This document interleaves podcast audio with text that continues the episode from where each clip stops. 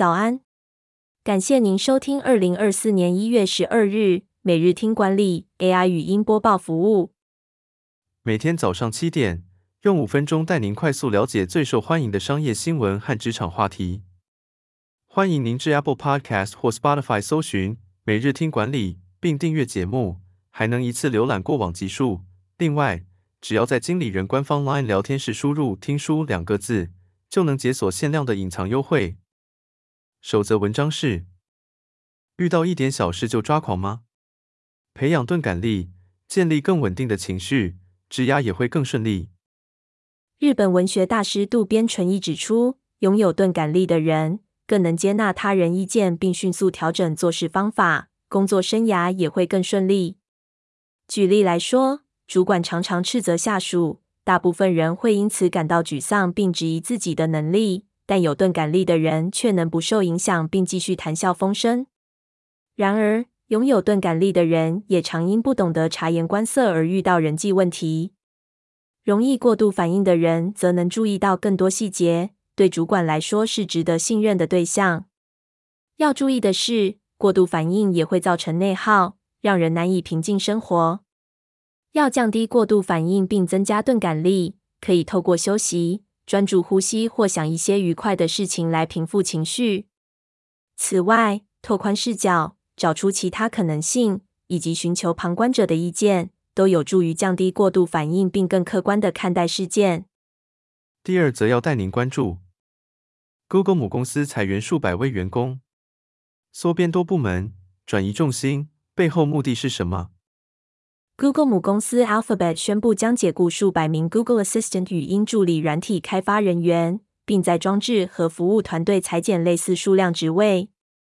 Alphabet 持续削减支出，将资源转移到人工智慧开发领域。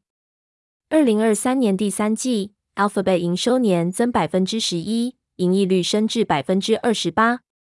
Alphabet 在全球拥有十八点二万名员工，较去年同期减少百分之二点四。展望未来，科技业仍将持续受到 AI 崛起、并购以及资源和人才重组的影响。第三则新闻是麦拉宾法则的启示：沟通想有效，别忽略非语言因素的影响力。美国心理学家亚伯麦拉宾提出了麦拉宾法则。他认为，沟通中非语言因素占百分之五十五，声音回应占百分之三十八，谈话内容占百分之七。要提高好感，需要好好倾听。首先，温和的交汇视线，适时看对方的眼睛、嘴巴或下巴到脖子之间的位置。其次，适时附和对方，让对话顺畅进行。全身肢体表现也很重要，采取舒服的坐姿，身体往说话者的方向靠近，模仿对方的肢体动作，拉近与说话者的距离。最后，视觉化对方的讯息。理解对方真正想说的是什么，并将对方描述的事物或情境视觉化，更细节的回应。透过这些方法，可以提高好感，并更好地理解对方，达到沟通效果。最后带您关注 AI Coach 解惑：年轻工读生上班爱滑手机，怎么办？该来硬的吗？二零二三年末。经理人推出全台首款对话式 AI 职场教练 AI Coach，已经服务了全台上千位经理人，给予不同的管理建议。举例来说，年轻工读生上班超爱滑手机，影响到日常工作、团队士气。对此，AI Coach 提供了几点领导力建议：工读生爱滑手机，可能只是表面的问题；深层的问题，可能是同仁对团队并没有向心力。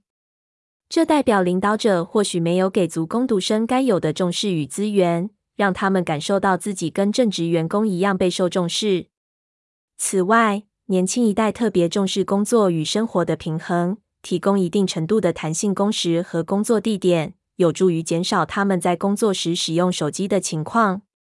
AI Coach 建议，领导者应优先考虑以引导的方式，而非强制的手段来矫正年轻同仁的行为。提供年轻人才解决问题的能力，而不仅仅是告诉他们你应该怎么做，甚至是你不应该怎么做。直接祭出强制手段，可能无助于长期解决问题，甚至可能造成反效果。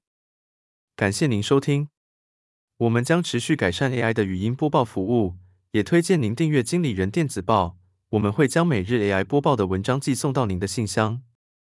再次感谢您，祝您有个美好的一天。